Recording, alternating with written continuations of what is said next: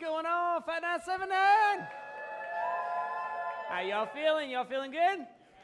Good, good. That was a lot better energy than junior high. Well, I'm excited to be with you all tonight. And then last week, how many y'all were here last week? We had combined service. It was awesome. Pastor Leo closed out the playlist sermon series and he absolutely killed it. So that means it's time for us to start a new sermon series, which we are calling Parables. And we are going to be looking at the parables of Jesus. And as Pastor Fawn pointed out, it goes right along with the devotional that we're going to be doing, which is so awesome.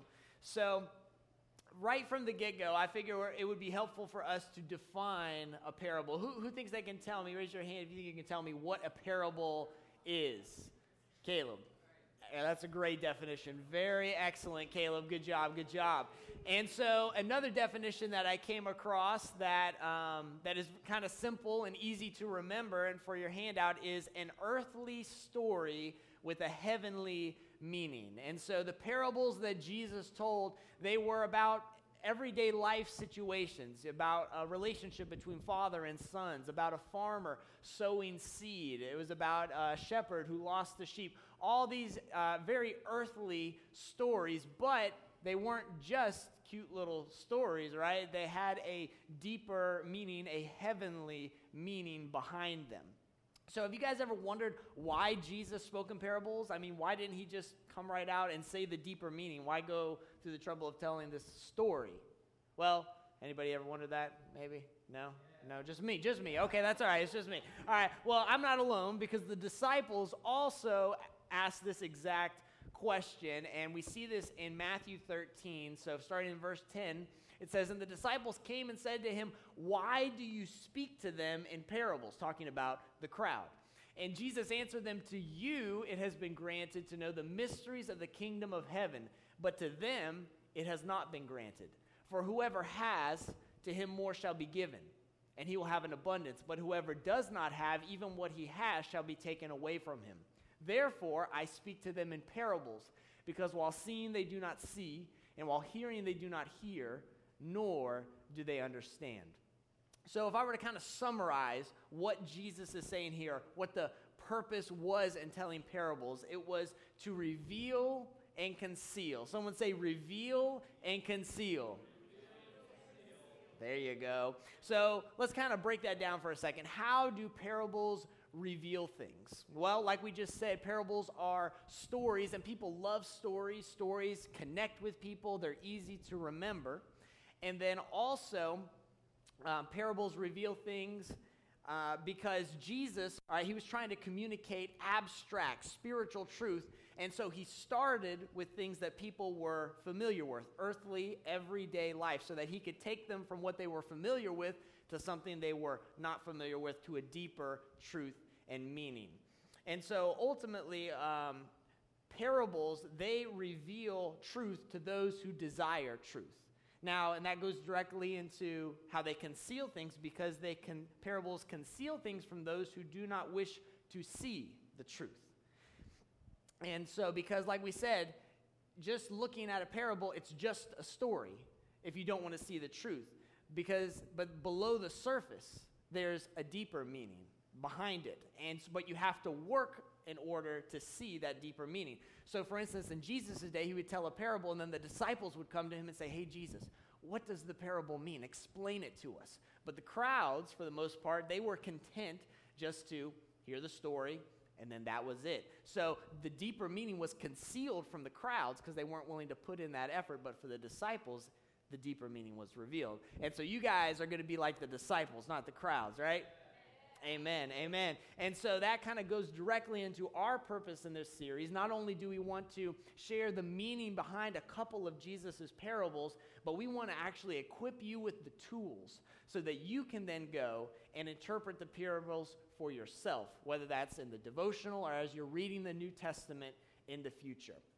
So, tonight, the parable that I selected is the parable of the talents. And that's uh, the title that the NASB gives it, and that's the version I'm going to be using on my PowerPoint. So, as always, let's go ahead and pray, and then we'll dive in. Well, Holy Spirit, I just thank you so much for the opportunity to be here. And I pray that I would decrease right now, that you would increase. that your words would come forth clearly, Lord God. And I pray that right now your word will fall on good soil in every single heart. In Jesus' name we pray. Amen. Amen. So, before we can even get into the text, the first thing you need to do when you're interpreting a parable is look at the context. All right? You always, always, always got to start with the context. And so, this parable, the parable of talents, is found in Matthew chapter 25. But in order to get the context, we need to go one chapter earlier in Matthew 24. And in Matthew 24, Jesus predicts the destruction of the temple that prompts his disciples to ask him, When will these things happen? And what will be the sign of your coming and of the end of the age? And then Jesus goes on to answer these questions and the rest of the chapter, and then that spills over into chapter 25, um, where Jesus gives three parables about his return. So the context for this parable is Jesus' teaching on the end times. And when we say end times. We're referring to the end of the world. Uh, we're talking about Jesus' return, the creation of the new heavens and the new earth, all that jazz. How many of you guys know we are living in the end times? Let me see those hands. Okay? Now, when it comes to the subject of the end times, a lot of people tend to like freak out, and I used to kind of be one of them. But I learned something that really helped me to kind of put it in perspective when I was in Bible college, and that's that do you guys know when the end times officially began? Hey, you're close. It was when Jesus was born. All right, so that is when the end times officially began. So it has been the end times for 2,000 years.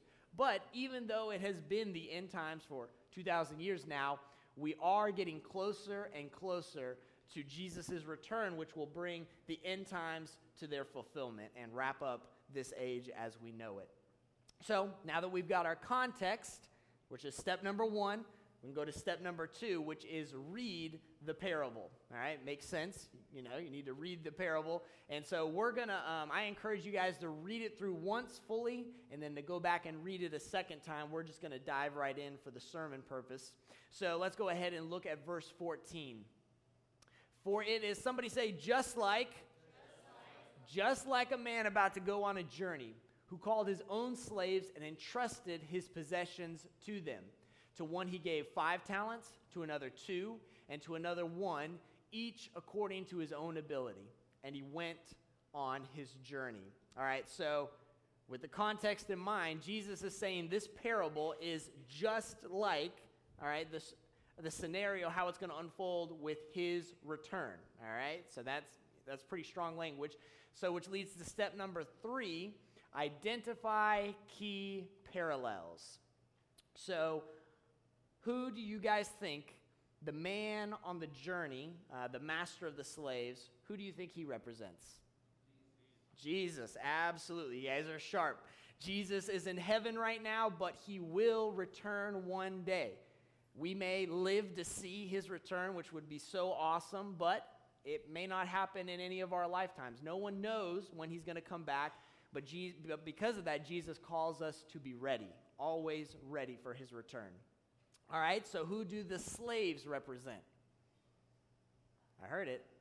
Us, Christians. Absolutely, absolutely. And it, I want to point out that the slaves represent at least people who claim to be Christians because it said the master called his own slaves to him. All right, that's the fill in. Hopefully, you guys got that. So, and in the parable, the slaves each receive talents. Now, in Jesus' day, a talent referred to a weight, you know, like weight, all right? And so, specifically, a weight of money. And because of that, it's hard for us to say exactly how much these talents would be worth in our modern um, day. But let's, if we say that, for instance, the talents were silver as opposed to gold or bronze, one silver talent was equal to about 15 years worth of wages. All right, so I want to do some math with you guys real quick to put this in our modern terms. So let's say that the average American out of college working full time makes $40,000 on the average. Let's just say that for easy numbers, all right? So the first slave received five talents. Five talents times 15 years equals 75 years worth of wages. 75 times 40,000 equals $3 million. as an approximation. The second slave received two talents. So, two times 15 years, I'm going to pop it up there for him, equals 30 years' wages. And 30 years times 40,000 equals $1,200,000. And so the third slave, he received one talent, a little easier math, one talent, 15 years, 15 times 40,000 equals $600,000. All right, so how many of y'all want to be the first slave that received the $3 million? Nobody? Nobody? All right, even one talent, as you guys can see, was a substantial amount of money in Jesus' day. You know, we see this and we think, oh, the guy only received one talent, you know, but that was a lot of money in the equivalent. But so obviously, the money, uh, the talents, they represent something else in our lives. Because when we got saved, Jesus didn't give us a lump sum cash for $3 million or even 600000 Now, that would have been nice, but that's, that's not the way it worked. So, what do the talents represent? Well, the talents represent gifts from God. You see, Jesus has given every person, every single person on the earth, whether they're saved or not, various gifts. And the amount and the type of the gifts are based on our abilities that God knew that we had. James 1:18 says, "Every good thing given and every perfect gift is from above, coming down from the Father of lights, with whom there is no variation or shifting shadows." So, James says, "Every good thing in your life, the source of that is God. You can point to that. It is from God, a gift from Him. And so, um, kind of going along with this, there are three overarching categories that I kind of compartmentalize the gifts we, we've received from God. And so, you guys will probably notice I have some gifts here on stage. And so, this is where I need some help. So, uh, let's see, these are not in order. So, it was dark up here. So, two, three, one. All right, so let me see. Let me see. Joe, is Joe here? Joe? No? Joseph? Not here. Okay. All right, let me see who else is uh Asia? No? No? No? Okay. All right. All righty. So, Sabrina, take you. Sure, we'll take you, sir. Um, all right, so let me see, let me see, let me see. You, right here. Yes, sir. You stay right here. And you can go ahead and open it. Just don't take anything out of it yet. Yeah, you can be here. That's good. Let me see. Let me see. Let me see. Should I do a guy or a girl? Guys don't seem to care. The girls want to play. Um, all right. Olivia. Olivia.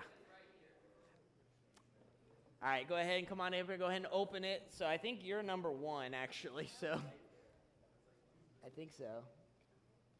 Yep, you're number one. So go ahead and open yours and then tell us what you see inside.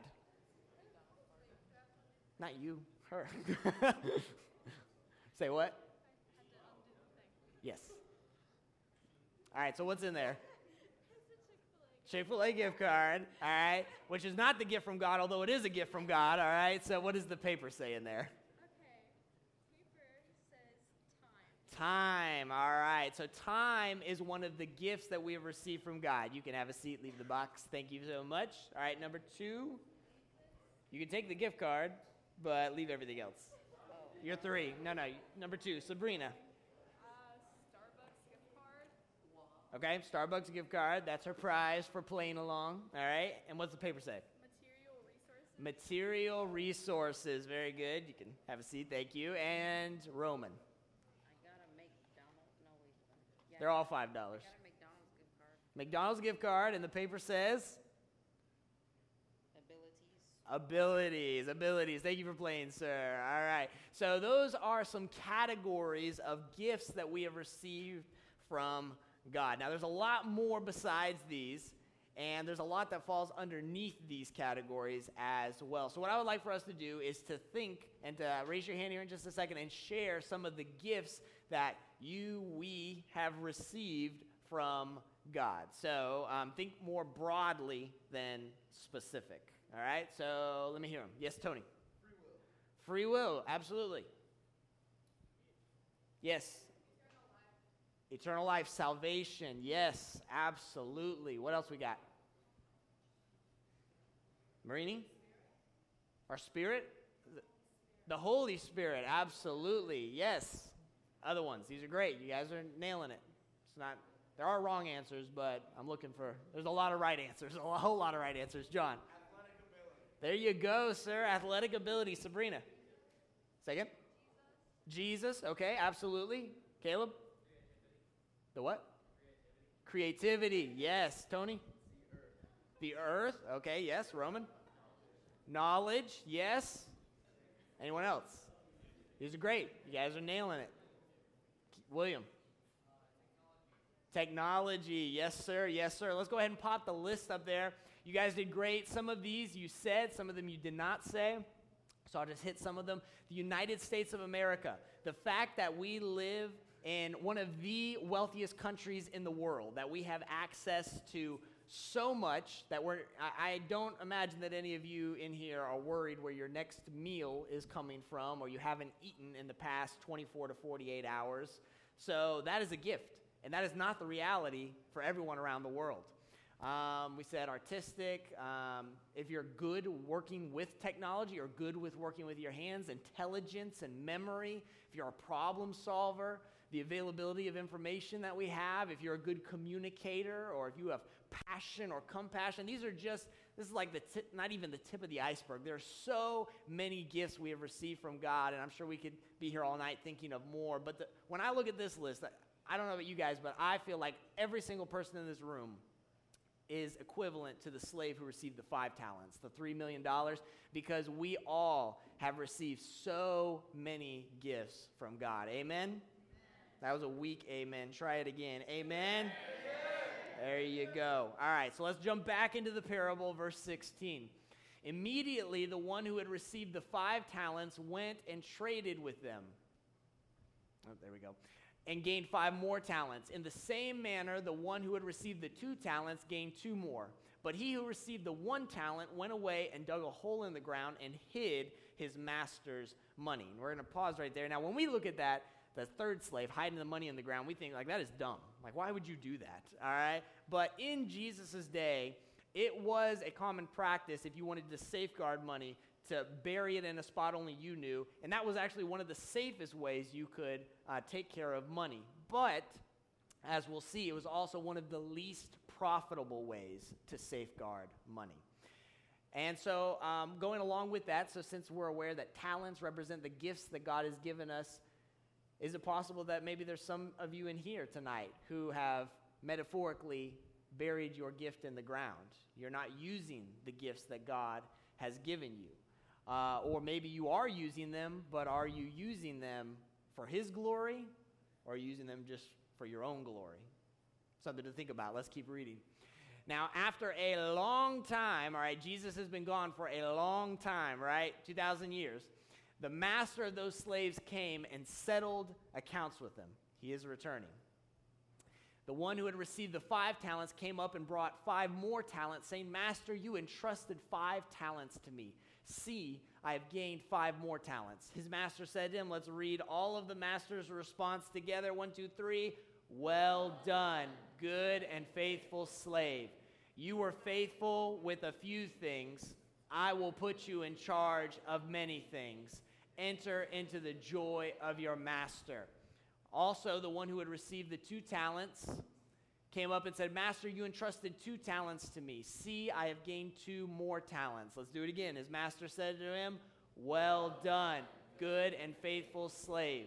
You were faithful with a few things. I will put you in charge of many things. Good job, good job. So I want to pause right there and ask you guys which slave, the first one who received five more talents, or the second one who earned two more, which one do you think the master was more pleased with? You can just holler it out. Equal. Neither. You guys are sharp, sharper than junior high. So, why do you say that? Why do you say it? They both what? They both gained, they didn't lose. All right? Yes? They were both faithful. My man, nailing it on the head. All right? Very good. Yeah, it was a trick question. I don't apologize. All right, you guys got it. You're smart. So, both of the slaves, the reason I would say that the master was equally pleased with both, did you notice? They received the exact same validation. The master said the exact same thing to both of them. And as Romans said, it's because they both were faithful. The master said that twice about both of them to describe them. And so I want to run kind of like a rabbit trail with, along those lines. Our culture today, I feel like, is cursed with comparison. All right, now comparison goes all the way back to Cain and Abel, but I really feel like social media has multiplied our temptation to compare ourselves by like a billion. And I'll speak for myself. I feel that temptation when I am on social media personally, and it's very real for me. And when I look at this parable, and the junior highers almost unanimously said the first slave, it, it, when you look um, at the parable, we, our tendency is to think that God was more pleased with the first slave because he earned more talents. But that is not the heart of God. Someone say that's not the heart of God. Like you guys said, he was e- the master was equally pleased with both slaves. Why? Because he gave to them according to their abilities. Meaning the master knew that the first slave had the ability to earn up to five more talents, but he knew he couldn't earn six, seven, eight, nine, whatever. Likewise, he knew the second slave could earn up to two more talents. So he gave him two talents, but he couldn't earn up to three, four, five, etc. And the same is true in our lives. God has given each and every one of you gifts, multiple gifts, gifts specific to your abilities. And so the question isn't that God's going to be asking you at the end of your life isn't how much did you produce? That's not the question he's going to ask you. The question he's going to ask you is Did you faithfully use all of the gifts that he gave you to the maximum benefit and for his glory? So, the question, bringing it to the present, are you doing that? And this is so countercultural when we think about it because our culture, our world, defines success as oh, you got a lot of money, maybe you're famous, you know, you're, you're set and you got all these things going for you, not faithfulness. The kingdom of God, faithfulness is the definition of success. Were you faithful? That's what God cares about. And so this is a, a shift for us to think about, but that's the way that God views it. So that's the way we need to view it as well. So faithfulness for your handout is the key. Are you using the gifts that God has given you to their fullest extent and for his glory. Think about this. Are you using your spiritual gifts right now to build up the church? Are you using the time that God has given you and the fact that you have the Word of God available to you to get in the Word every single day and to do the devotional that we are doing as a youth group right now? That is a gift. Are you seeking to be discipled? And are you seeking to disciple others? Are you using the gifts of your personality, whether you're outgoing and love people or whether you're more introverted but you're caring and compassionate? Are you using those gifts to serve others and to point them to Jesus? So, as you guys are, um, for in my life, I've received, I have uh, several different gifts, but I have a gift of leadership, I have a gift of communication, and I have a very high gift of administration. Now, I could take those three gifts alone, and I could work in a secular job. And I could make a lot of money working in a secular job with those talents and skill sets. But God has called me to ministry. And so I am intentionally using the gifts that God has given me to bring Him glory. Now, am I saying that you guys have to be in ministry in order to bring God glory with your gifts? No, absolutely not. But in my life, because there is the call of God on my life specifically to do that, I have to obe- be obedient and to use my gifts in that area. But for some of you guys, you have gifts, whether you're going to be a nurse or whether you're great with numbers and you're going to be accounting, whatever you're doing. Paul said, whatever you do, do it all for the glory of God. So in every conversation, and how you are, li- um, what you speak, what you do, in your actions, bring glory to God through those things. Amen? Amen. All right, so let's jump back into the parable. And the one who had received the one talent, all right, the, let's start that again. And the one also who had received the one talent came up and said, Master, I knew you to be a hard man, reaping where you did not sow, and gathering where you scattered no seed, and I was afraid. And went away and hid your talent in the ground. See, you have what is yours. Let's read the master's response. But his master answered and said to him, You, oh, help me out. One, two, three. You wicked, lazy slave. You knew that I reap where I did not sow and gather where I scattered no seed. Then you ought to have put my money in the bank, and on my arrival I would have received my money back with interest. All right, let's pause right there.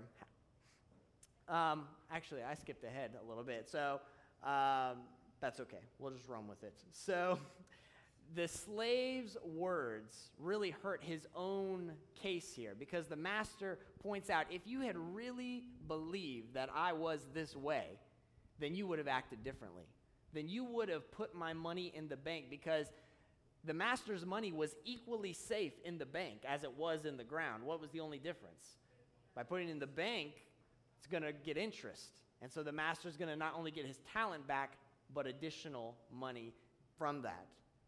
And so, um, but the slave did it anyway because what, what were those two words again that the master used? Wicked and lazy. All right? And I also want to point out although the master doesn't deny the slave's accusations against him, the master does not agree with him either in this right here. In fact, you can kind of read sarcasm into it that the master is pointing out that the slaves, what he said he believed about the master, did not match his actions. So let's go ahead and wrap it up and read the last three verses of the parable. I'll take it from here. Therefore, take away the talent from him and give it to the one who has the ten talents. For to everyone who has, more shall be given, and he will have an abundance. But from the one who does not have, even what he does have shall be taken away. Throw out the worthless slave into the outer darkness. In that place there will be weeping and gnashing of teeth. Now, those phrases that I have bolded in verse 30 are used several times elsewhere in the Gospel of Matthew, and they're used once in the Gospel of Luke. And every time they're used, it refers to hell. So, this slave this supposed Christian, because wasted his gifts, was sent to hell. It's very clear uh, in Scripture. And now let's look at the flip side for a second. The Apostle Paul does speak that there's a group of people, and they will um, they will waste their labors. Right? They are going to um, they miss their purpose in life but then everything that they worked for on this earth will be burnt up at the judgment seat of Christ. But they will still go to heaven. All right? Jesus here is clearly talking about a different group, a group that did not use their gifts for the glory of God, and they will be sent to hell. So, what's the difference between these two groups? It's rhetorical. I don't know. I don't know, but I know I also don't want to find out because uh, I don't want to be in either group. I don't want to be sent to hell, but I also don't want to have all my works burned up. I want to be like the first or the second slave who hears, Well done, good and faithful servant. And this leads directly into the fourth and final step for you guys when you're interpreting a parable, which is apply the message to your life, which is exactly what we're going to do right now. I'm going to help you out. Which slave are you like tonight? Are you like the first or the second slave? Are you using the time and material resources and the ability that God has given you for His glory? So that you'll be able to say when Jesus returns, Master, you entrusted me with all these gifts. Here is the return from my life. Or are you like the third slave? Are you overcome by fear and laziness? And are you wasting the gifts that God has given you. You guys, everyone look at me right now. All eyes up here. I want you to hear this. Jesus is coming back. Jesus is coming back.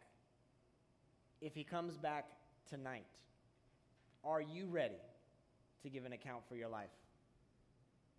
Are you ready?